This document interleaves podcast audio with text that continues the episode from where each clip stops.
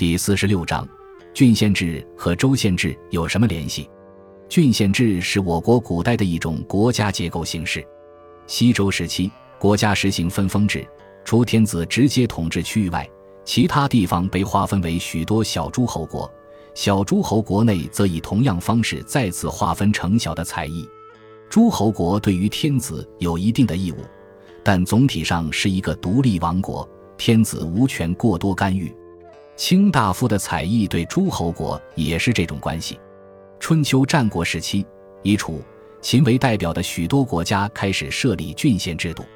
秦代统一全国后，在全国范围内实行郡县制，将全国分为三十六郡，郡下设县，郡守和县令都直接由中央政府任免，其职位不得世袭。这样，便建立起了一种干壮之弱的中央集权制度。地方不再有力量对抗中央，有利于全国政治稳定和经济发展。汉代沿用并完善了秦朝的郡县制，在开疆拓土过程中不断设立新的郡县。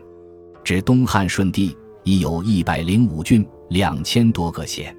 汉代一县面积大约方百里，一郡则下辖二十县左右。需要指出的是，郡县制并非一定是仅仅有郡县两级地方政权。而是强调其中央集权的性质。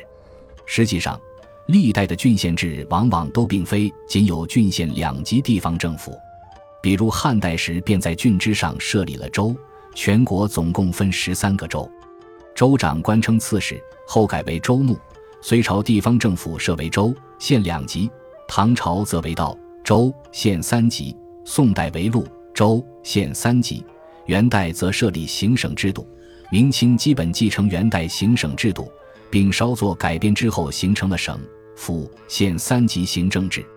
这些结构形式虽然并不是严格的郡县两级制，但考虑其中央集权的性质，仍可说是郡县制。州县制是郡县制的流变，本质上与郡县制差别不大。魏晋之后，进入南北朝乱世，北方政权更迭频繁，百姓四处流亡。新政权建立或新的人口流入，便要重新划分行政区域，分割原来的郡县。于是郡不断变小，州不断增多。南朝也模仿北方划郡为州，至隋文帝时撤郡建州，实行州县制。后面的唐、宋基本沿用。